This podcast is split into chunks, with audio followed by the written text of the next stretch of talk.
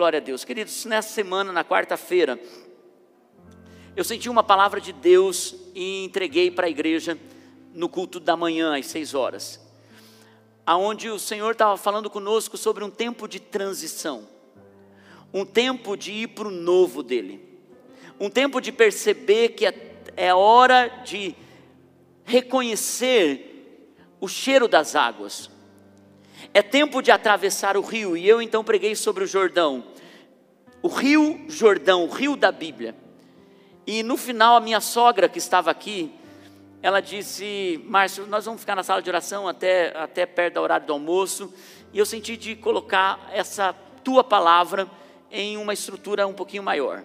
E ela foi para a sala de oração, quando deu hora de ir para casa, ela disse: Olha, mandei no teu WhatsApp então o material. E quando eu abri na sexta-feira, eu senti que essa era a mensagem para hoje. Essa é a mensagem do Senhor para esse dia. Já ministrei nos dois cultos da manhã e eu quero compartilhar isso com vocês. Então, se a mensagem não for boa, a culpa não é minha, é da sogra, tá bom? Eu quero chamar essa palavra de chegou o tempo, você precisa atravessar. Chegou o tempo, você precisa cruzar o rio.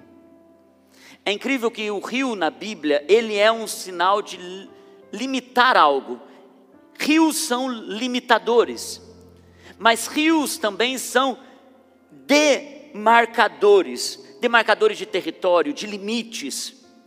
Os rios falam muito, mas os rios na Bíblia falam muito mais. E ao olhar para o Jordão, esse rio que a Bíblia nos fala, Jordão significa cruzar, a palavra Jordão significa atravessar, mas o original da palavra significa puxar para baixo, significa trazer para baixo, talvez porque o rio era um rio que descia 320 quilômetros até desembocar, desaguar no Mar Morto. E por muitas vezes, quando era época de enchentes, por conta da inclinação do rio, essas águas se tornavam muito violentas, era muito difícil atravessar o rio em momentos de turbulência, em momentos de enchente, e as pessoas tinham insegurança em fazer isso. E a Bíblia fala: toda vez que uma pessoa se deparava com o Jordão, ela cruzava, ela mergulhava, ela atravessava. Israel, quando está saindo do Egito, de um período de escravidão de 400 anos, Israel tem uma palavra: vocês irão para uma terra que eu prometo a vocês, terá leite e mel. Essa terra terá abundância, essa terra terá vida. Então, quando Israel sai do Egito para ir para esse lugar, algo acontece no caminho. Era para ser apenas 11 dias, e se tornam 40 anos por conta da rebeldia do coração. E é nesse lugar onde Israel encontra, por 40 anos, a decepção do coração, porque não é fácil viver no deserto por muito tempo.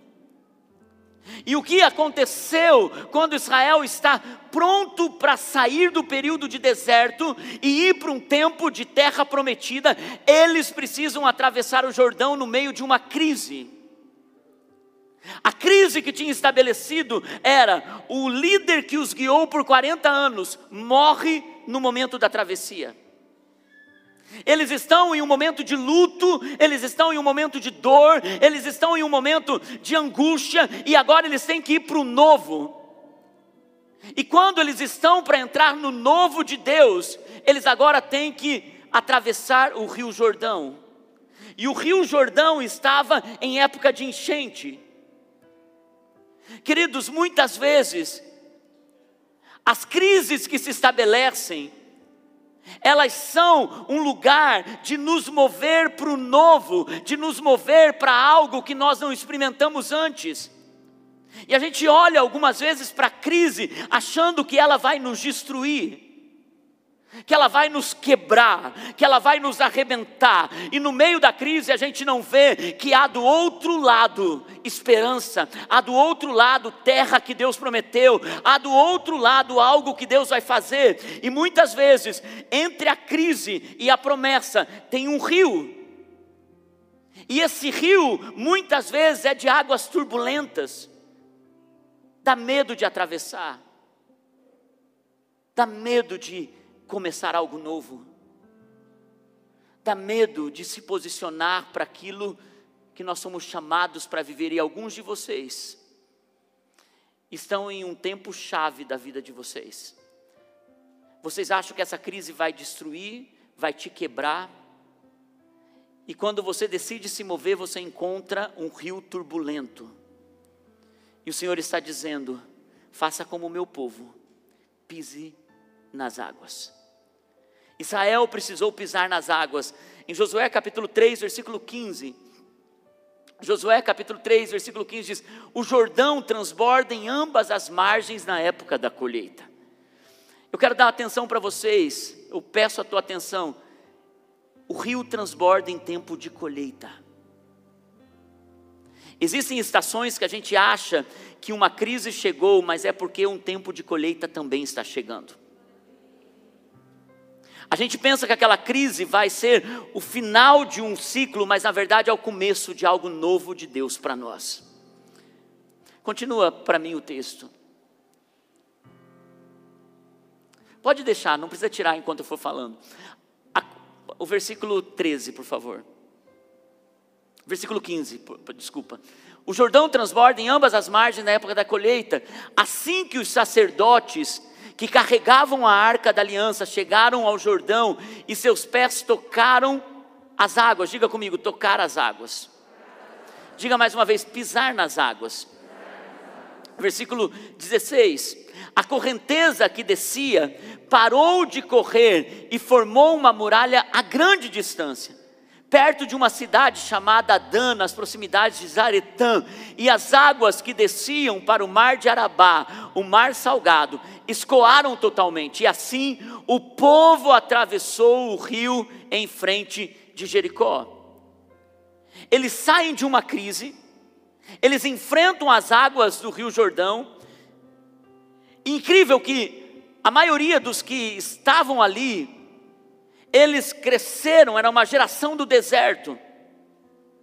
Alguns deles atravessaram o Mar Vermelho ainda crianças.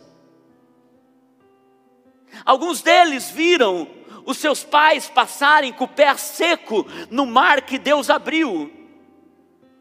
Alguns deles mantiveram o coração sincero diante de Deus por 40 anos, porque muitos se perderam e ficaram no meio do deserto, e agora eles estão diante do seu Jordão, e Deus diz para eles: para você experimentar a abertura de algo novo, pise, dê um passo, porque antes eu fiz com Moisés estendendo o cetro, mas com vocês, vocês terão que pisar nas águas. E muitas vezes, no meio da crise, o que Deus espera de nós é que a gente dê um passo, a gente se mova, a gente pise nos rios turbulentos, a gente tenha coragem de enfrentar os desafios, enfrentar as crises e os momentos mais duros que nós podemos enfrentar e buscar algo no meio disso.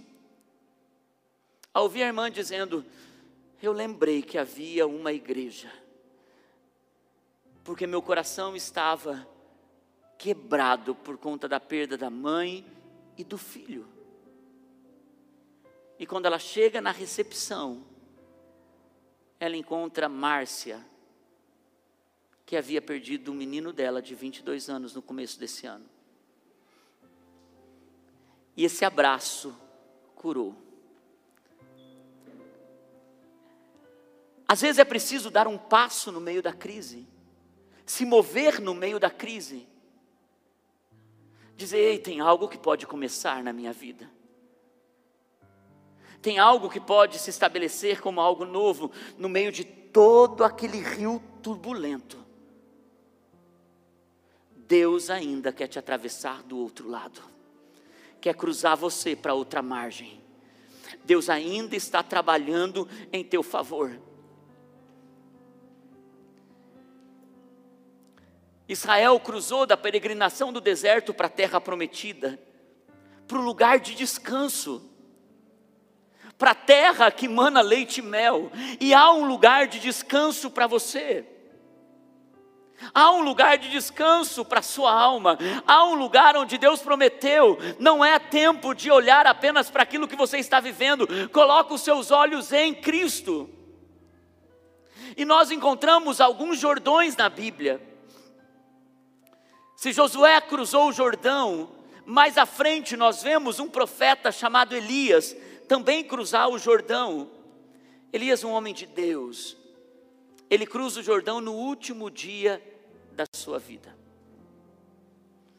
Depois que ele cruzou o Jordão, ele é recolhido numa carruagem de fogo.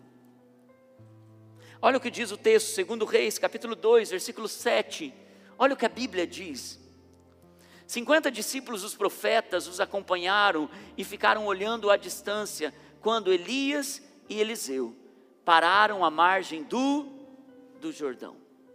Então Elias tirou o manto enrolou-o com ele, bateu nas águas. As águas se dividiram e os dois atravessaram em chão seco. O primeiro Jordão, Josué teve que pisar nas águas. Ele teve que ter coragem. O Jordão de Elias, ele tirou a capa, e capa na Bíblia representa autoridade ele pega a sua autoridade, a autoridade que Deus tinha dado a ele, e ele lança essa autoridade sobre o Jordão turbulento. Ele lança essa autoridade sobre o rio que delimitava. Ele lança essa autoridade sobre algo que era impedimento. E muitas vezes, diante do nosso Jordão, nós precisamos pegar a autoridade que Deus nos deu a fé que Deus nos deu, a ousadia que Deus nos deu e começar a declarar sobre esse Jordão: Deus vai fazer, não há impedimento em Deus, Deus pode todas as coisas, não há impossível para Deus, e nós podemos pegar essa autoridade. Autoridade como pais para orar pelos filhos, autoridade de mulheres para orar por suas famílias, autoridade de um cristão para determinar o céu para a terra. E é por isso, irmãos, que muitas vezes nós usamos a nossa autoridade, ao invés de trazer vida, ao invés de liberar bênção, ao invés de dizer Deus vai fazer, nós pegamos essa autoridade e nós ferimos as águas. A gente machuca pessoas. No meio da crise, você pega a tua autoridade como mãe e você fere o coração dos filhos. Você pega a tua autoridade como esposa e você destrói o coração do marido. Você pega a tua autoridade como marido e no meio da crise você descontrola, se descontrola e você entra num lugar que você diz: Meu Deus, como eu estou debaixo de um, uma pressão nervosa absurda. Todos nós recebemos um nível de autoridade de Deus. Não é um nível de autoridade espiritual, mas um nível de autoridade relacional. E Deus colocou pessoas perto de você. Ou você fere as águas e machuca e não atravessa. Ou você pega a tua autoridade pela fé e declara: Deus vai fazer. Deus vai realizar e você profetiza há um liberar de Deus nessa situação. E você olha para os seus filhos e você diz: eles voltarão ao Senhor. Você olha para o seu casamento e você diz: a minha casa servirá ao Senhor. Você olha para as portas que estão fechadas e você exerce autoridade diante do Jordão que está à sua frente e você diz: Deus vai realizar. O Jordão fala sobre exercer autoridade. Depois nós vemos Elias e Eliseu Lembra? Elias e Eliseu atravessaram o Jordão depois que ele usou a autoridade. Eliseu agora está olhando para Elias do outro lado do Jordão. E ele diz: Homem de Deus, me dê porção dobrada, me dê unção, me dê poder do que você tem carregado. E ele diz assim: Olha, hoje Deus vai me levar. Se você me ver subindo, você receberá essa porção dobrada. E Eliseu fica ali aguardando o tempo de crescimento espiritual.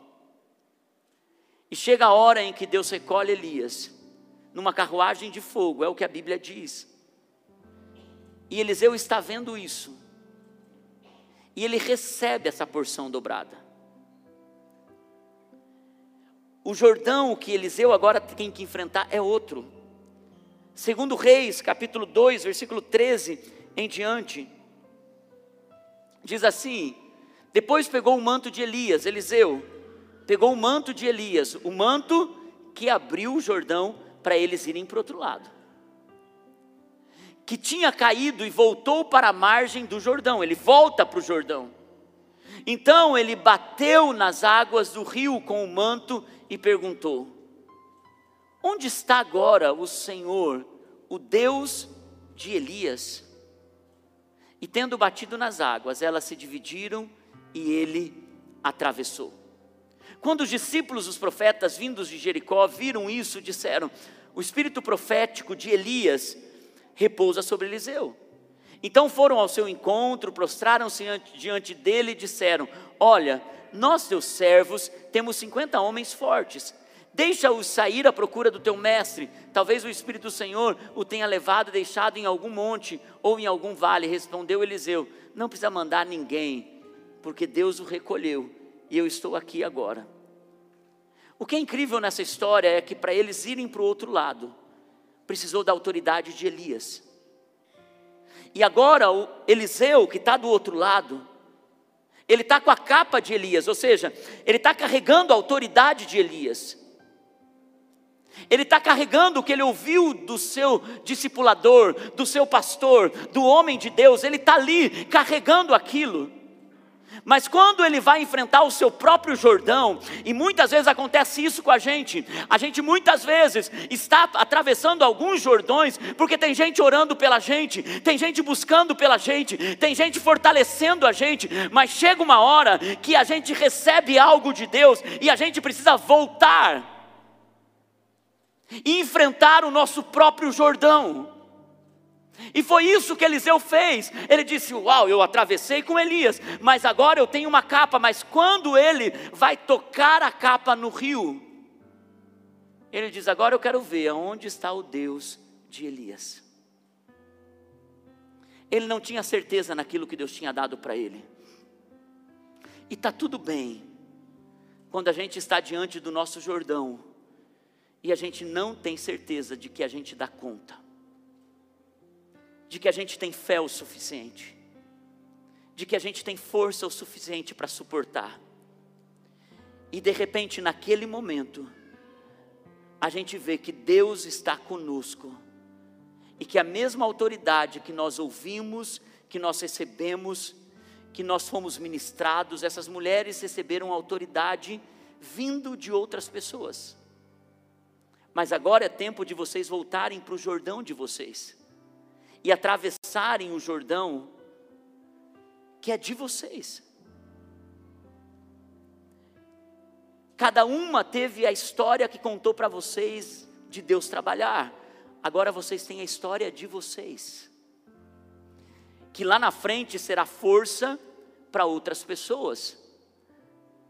Quantos de nós temos histórias de gente que nos fortaleceu? Eu estou aqui porque teve gente que me ajudou a atravessar o Jordão. Eu só estou aqui falando com vocês, porque teve gente que estendeu a autoridade e eu passei. E quantos outros Jordões eu voltei e tive que enfrentar?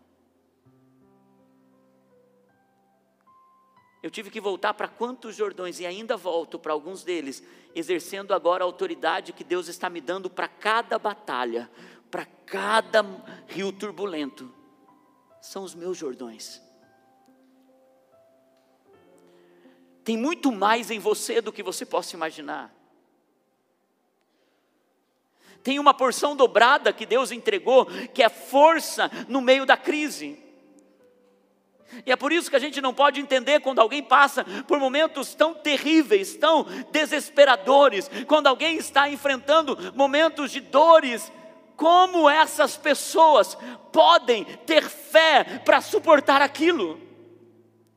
Então vem uma porção dobrada de Deus, vem uma porção dobrada do Espírito, e as pessoas continuam. Há uma porção dobrada sobre a sua vida para você atravessar o Jordão. Nós vemos outra pessoa. Lembra, Eliseu agora tem a porção dobrada. Um pouquinho à frente, um grande general da Síria, chamado Namã. Namã era leproso. A lepra na época era sinônimo de impureza e de maldição. As pessoas que eram leprosas, elas ficavam isoladas. A lepra era símbolo de contaminação. E esse homem começa a ter sinais da lepra, e ele ouve então que em Israel tem um homem de Deus chamado Eliseu.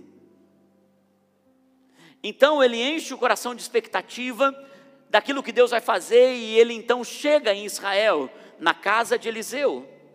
Afinal de contas, é um homem de influência, um homem de autoridade.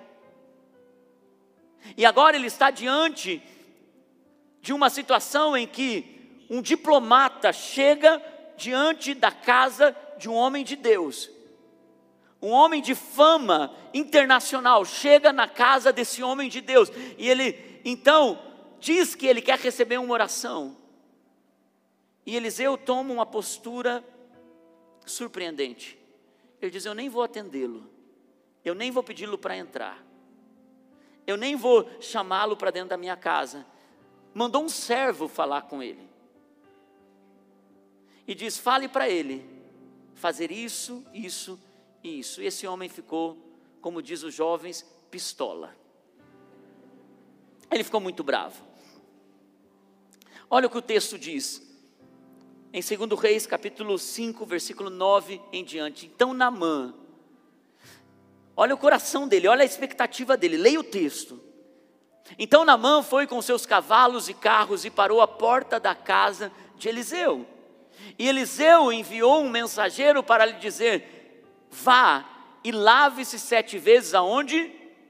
No Rio Jordão sua pele será restaurada e você ficará purificado.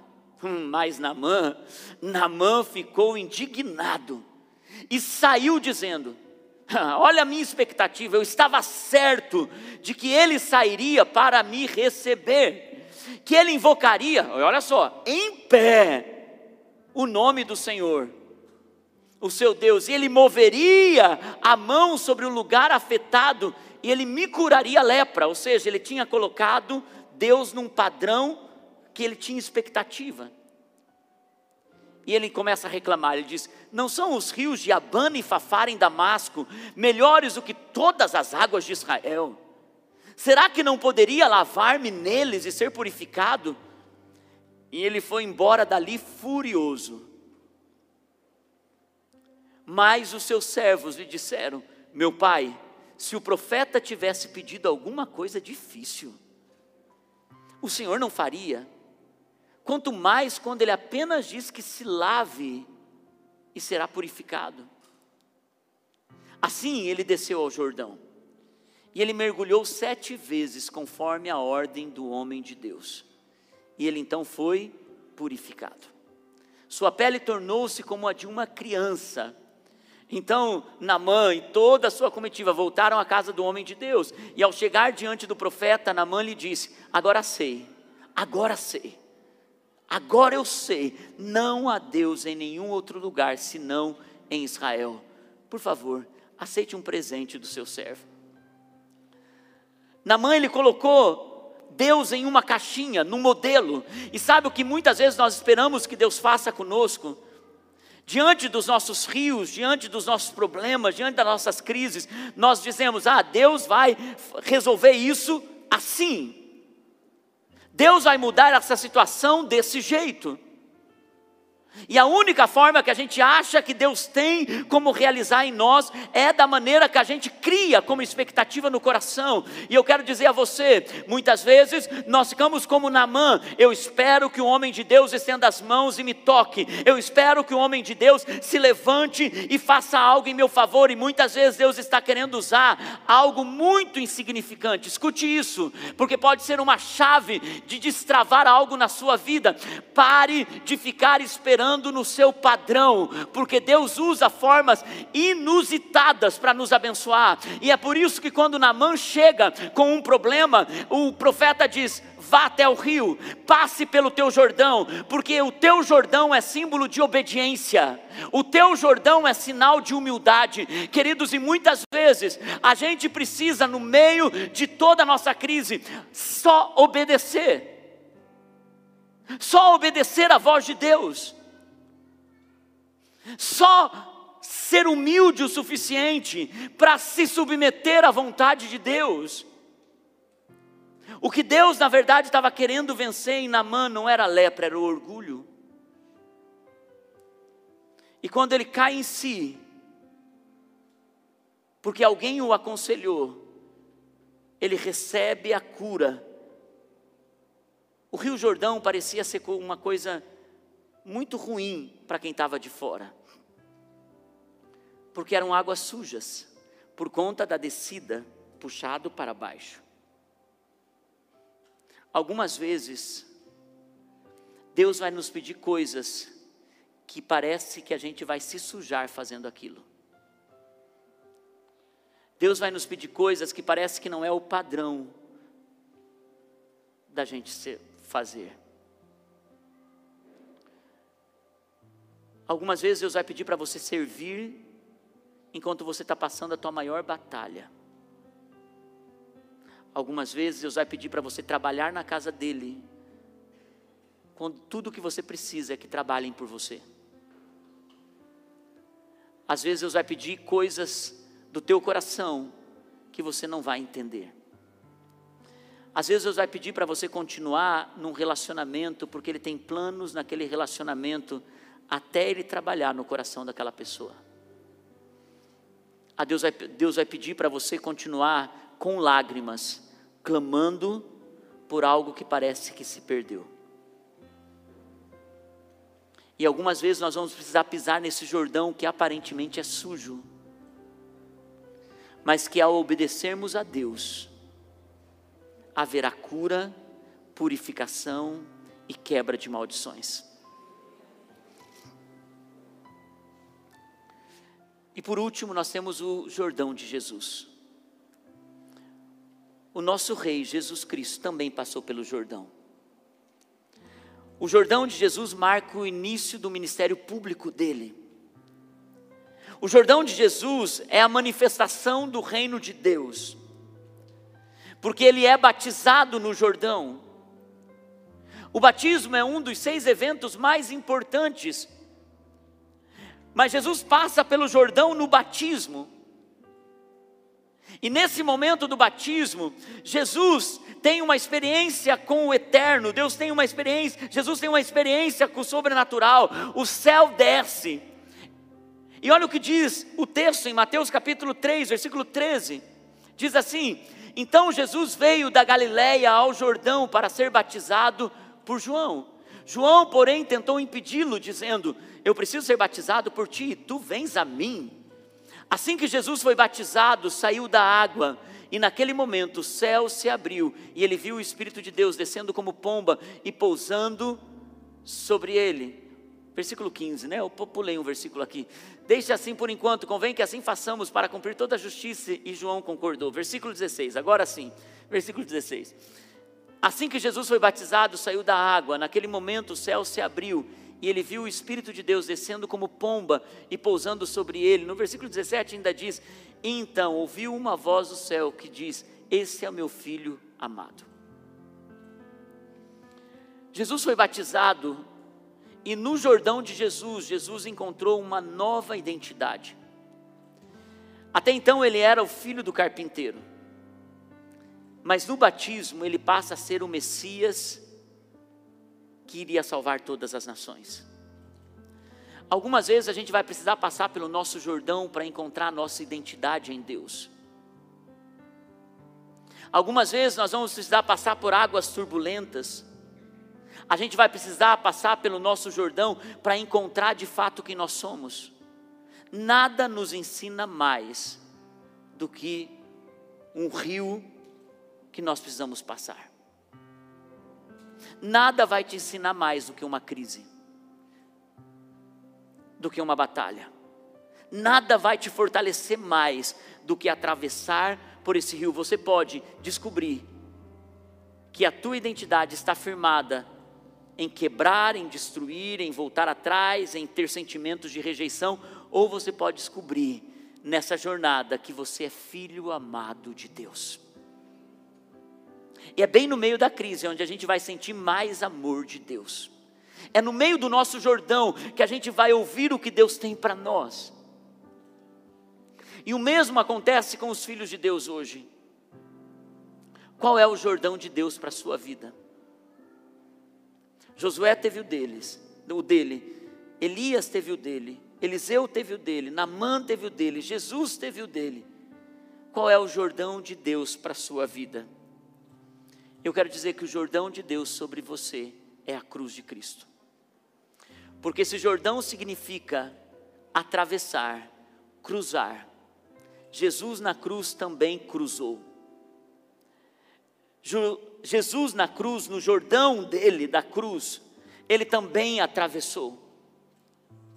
Ele atravessou da morte para a vida eterna.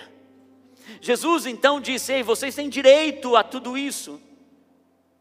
E olha, quando o apóstolo Paulo também passa pelo Jordão dele, na estrada de Damasco, onde ele tem um encontro com Jesus de forma profunda. Ele entende algo, ele escreve à igreja em Éfeso, no capítulo 1, versículo 7, e talvez seja o texto para você orar essa semana. O apóstolo Paulo ele está dizendo, gente, nele temos a redenção por meio do seu sangue. É nele que você é redimido, é nele que você tem o perdão dos seus pecados. É nele que você tira toda a culpa e que você pode dizer: Ei, eu quero viver uma vida nova. É Ele. E ele diz: de acordo com as riquezas da graça de Deus. Sabe o que é graça de Deus? É favor que eu e você não merecemos.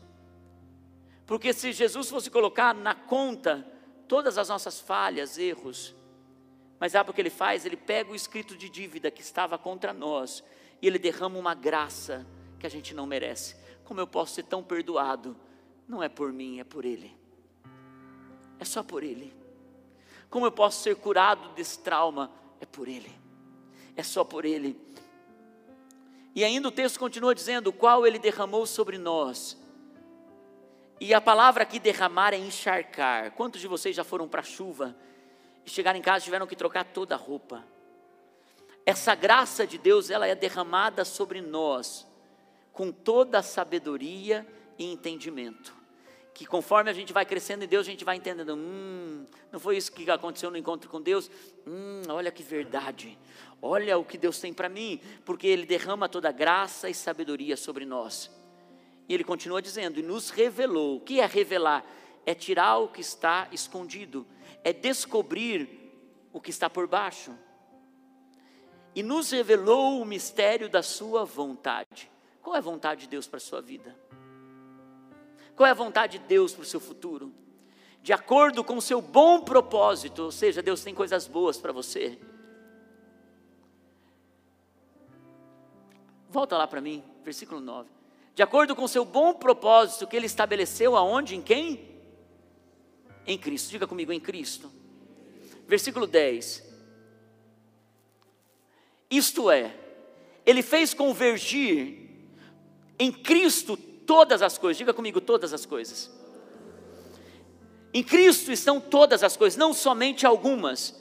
E alguns de nós precisamos aprender a olhar para Cristo e tomar nele todas as coisas. E olha o que é tremendo, que o apóstolo Paulo ele diz assim, gente, vocês vão entender que todas as coisas são as coisas celestiais.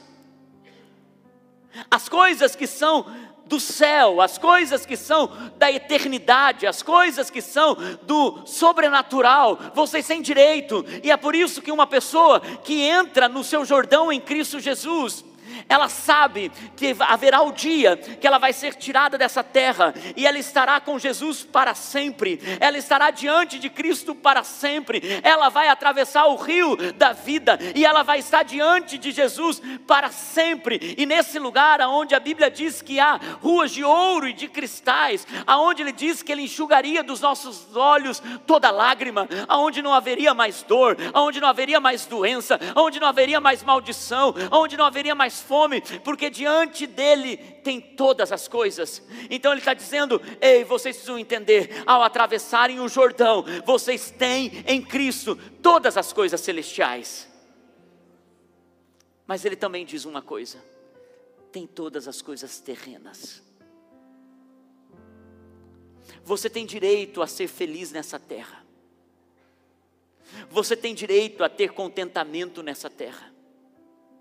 Você tem direito a experimentar coisas abençoadas nessa terra. Algumas pessoas acham que o Evangelho é quando você abraça, é para você viver uma vida de privação. Você não pode desfrutar, você não pode ter, você não pode experimentar, quando na verdade todas as coisas estão em Cristo para você. Para você. Sonhe mais alto. Creia com mais autoridade. Busque os desejos do seu coração. E a palavra de Deus diz: se você consagra os seus planos ao Senhor, Ele fará com que todos eles aconteçam. E ele diz: tanto as coisas celestes quanto as terrenas, na dispensação da plenitude dos tempos. Versículo 11. Vocês precisam entender que nele vocês foram também escolhidos. Não foi você que escolheu Deus, foi Deus que te escolheu. Ele te encontrou lá. Esses dias eu estava falando com uma pessoa eu disse, poxa, essa pessoa está afastada de Deus. E a pessoa disse, Márcio, ela pode estar afastada de Deus, mas Deus não está afastado dela. Ela pode estar fugindo de Deus, mas Deus não está fugindo dela. E eu quero dizer a você: o Deus a quem você serve, escolheu você, escolheu os seus, escolheu quem você ama e eles são separados para Deus. E ele diz: Nós somos predestinados conforme o plano daquele que faz todas as coisas, segundo o propósito da Sua vontade. Deus te elegeu, Deus te predestinou, Deus te escolheu, Deus te deu autoridade. Passe o seu Jordão. Os vikings, quando eles tinham alguém que morria, eles colocavam numa plataforma no mar ou no rio, porque eles achavam que aquele rio, com o morto em cima, com duas moedas, para pagar a entrada nas regiões celestiais da crença deles, era necessário. Eles lançavam o corpo no rio. Eles tinham tanta esperança de que a área onde eles acreditavam como o céu deles iria receber aquilo, que eles colocavam duas moedas caras nos olhos do morto. O fato é que nós também vamos atravessar o nosso rio um dia, o nosso rio eterno, o nosso Jordão eterno. Alô? Não é a hora do meu Jordão ainda.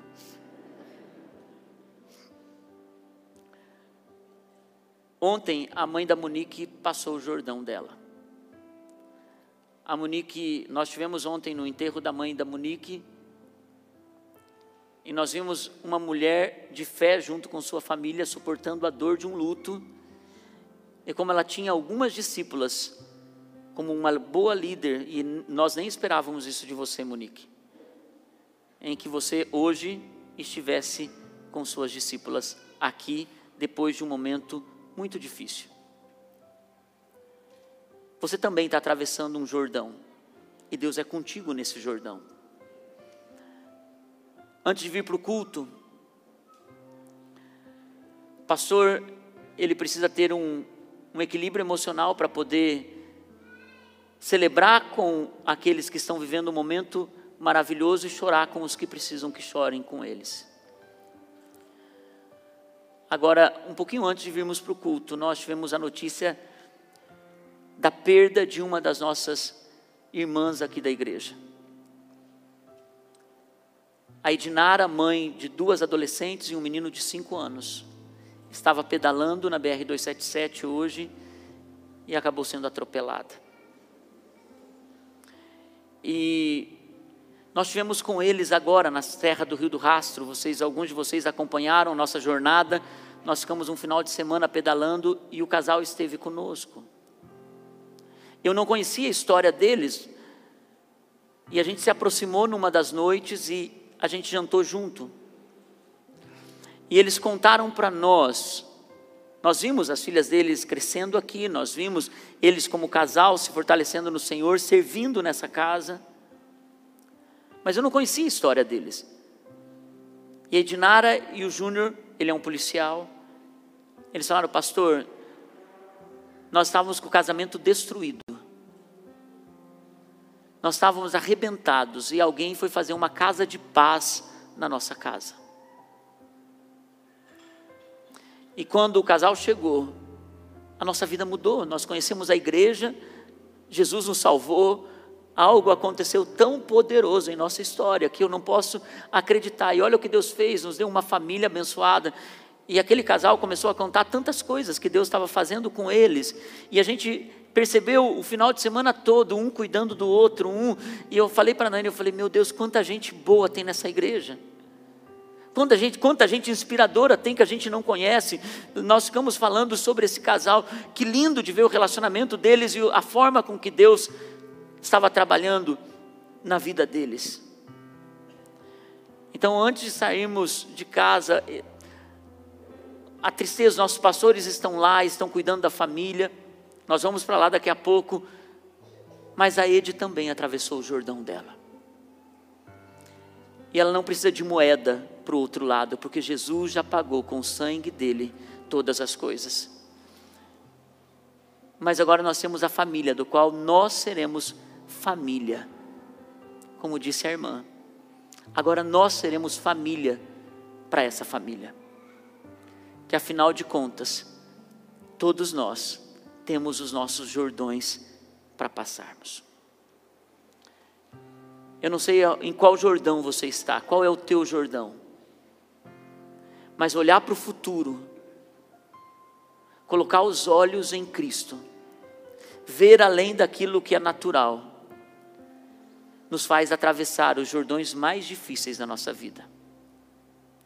Talvez o seu Jordão seja de ordem emocional, talvez o seu Jordão seja de ordem relacional, talvez o seu Jordão seja de ordem financeira, talvez seja com uma doença que você esteja enfrentando, ou talvez seja com um pecado que você não consegue vencer, um hábito que você não consegue vencer.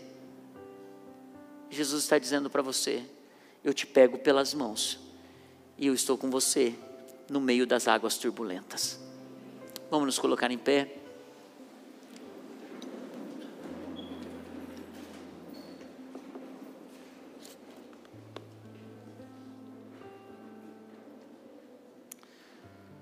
Eu não sei qual é o teu Jordão, mas você sabe. E talvez você tenha que ter a mesma posição de Josué ter a coragem de pisar no rio. Talvez você tenha que ter a mesma esperança de Elias, que no último dia você vai exercer a tua autoridade, ou até o último dia você vai exercer a tua autoridade. Talvez você tenha que ter a confiança de Eliseu, voltar pelo Jordão, e às vezes voltar alguns Jordões é difícil. E talvez você tenha que voltar nesse Jordão, e você precisa ter coragem de exercer a autoridade que Deus te deu. Talvez você tenha que ter a humildade de Namã, para obedecer o Jordão que Deus está te chamando para ir. E talvez você tenha que ter o coração de Jesus para começar algo novo na sua história. as coisas terrenas e celestiais são suas. Senhor, eu estou pronto para aquele dia. Eu estou pronto para aquele dia, Senhor. Mas enquanto aquele dia não chega, eu vou curar pessoas aqui na terra, eu vou cumprir teu propósito aqui na terra, eu vou amar quem está perto de mim, eu vou viver o melhor que o Senhor tem eu vou viver, porque a bênção abundante do Senhor nessa terra. Olha que presente que Deus te deu, a eternidade e te deu a bênção terrena. Enquanto o nosso time de louvor vai nos conduzir em uma canção, atravesse o teu Jordão, atravesse o teu Jordão, olhando para Ele crendo nele, sabendo que Ele tem todas as coisas nas mãos dele.